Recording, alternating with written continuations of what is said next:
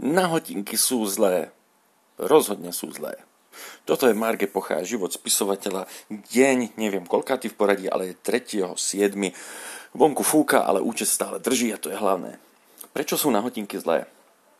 Otvoríš si Facebook, kúkneš si, aké sú príbehy tvojich priateľov a vidíš to tam všade. Aspoň ja to teda tak mám.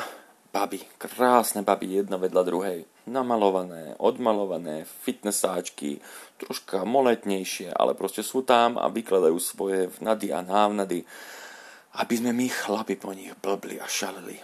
No to je síce pekné, ale čo sa deje s nami chlapmi? Mm, najsilnejší púd je sexuálny púd. A ten sexuálny púd je vždy aktívny.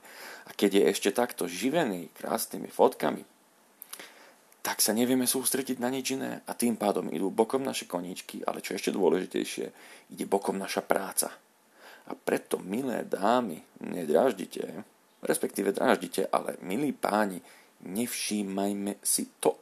Starajme sa viac o nás, o našu činnosť. Sexík je sexík, ale stačí ho realizovať vtedy, keď príde na to čas. Netreba každý deň v storkách pozerať a sledovať tieto veci. Zmúžte sa, chlapi.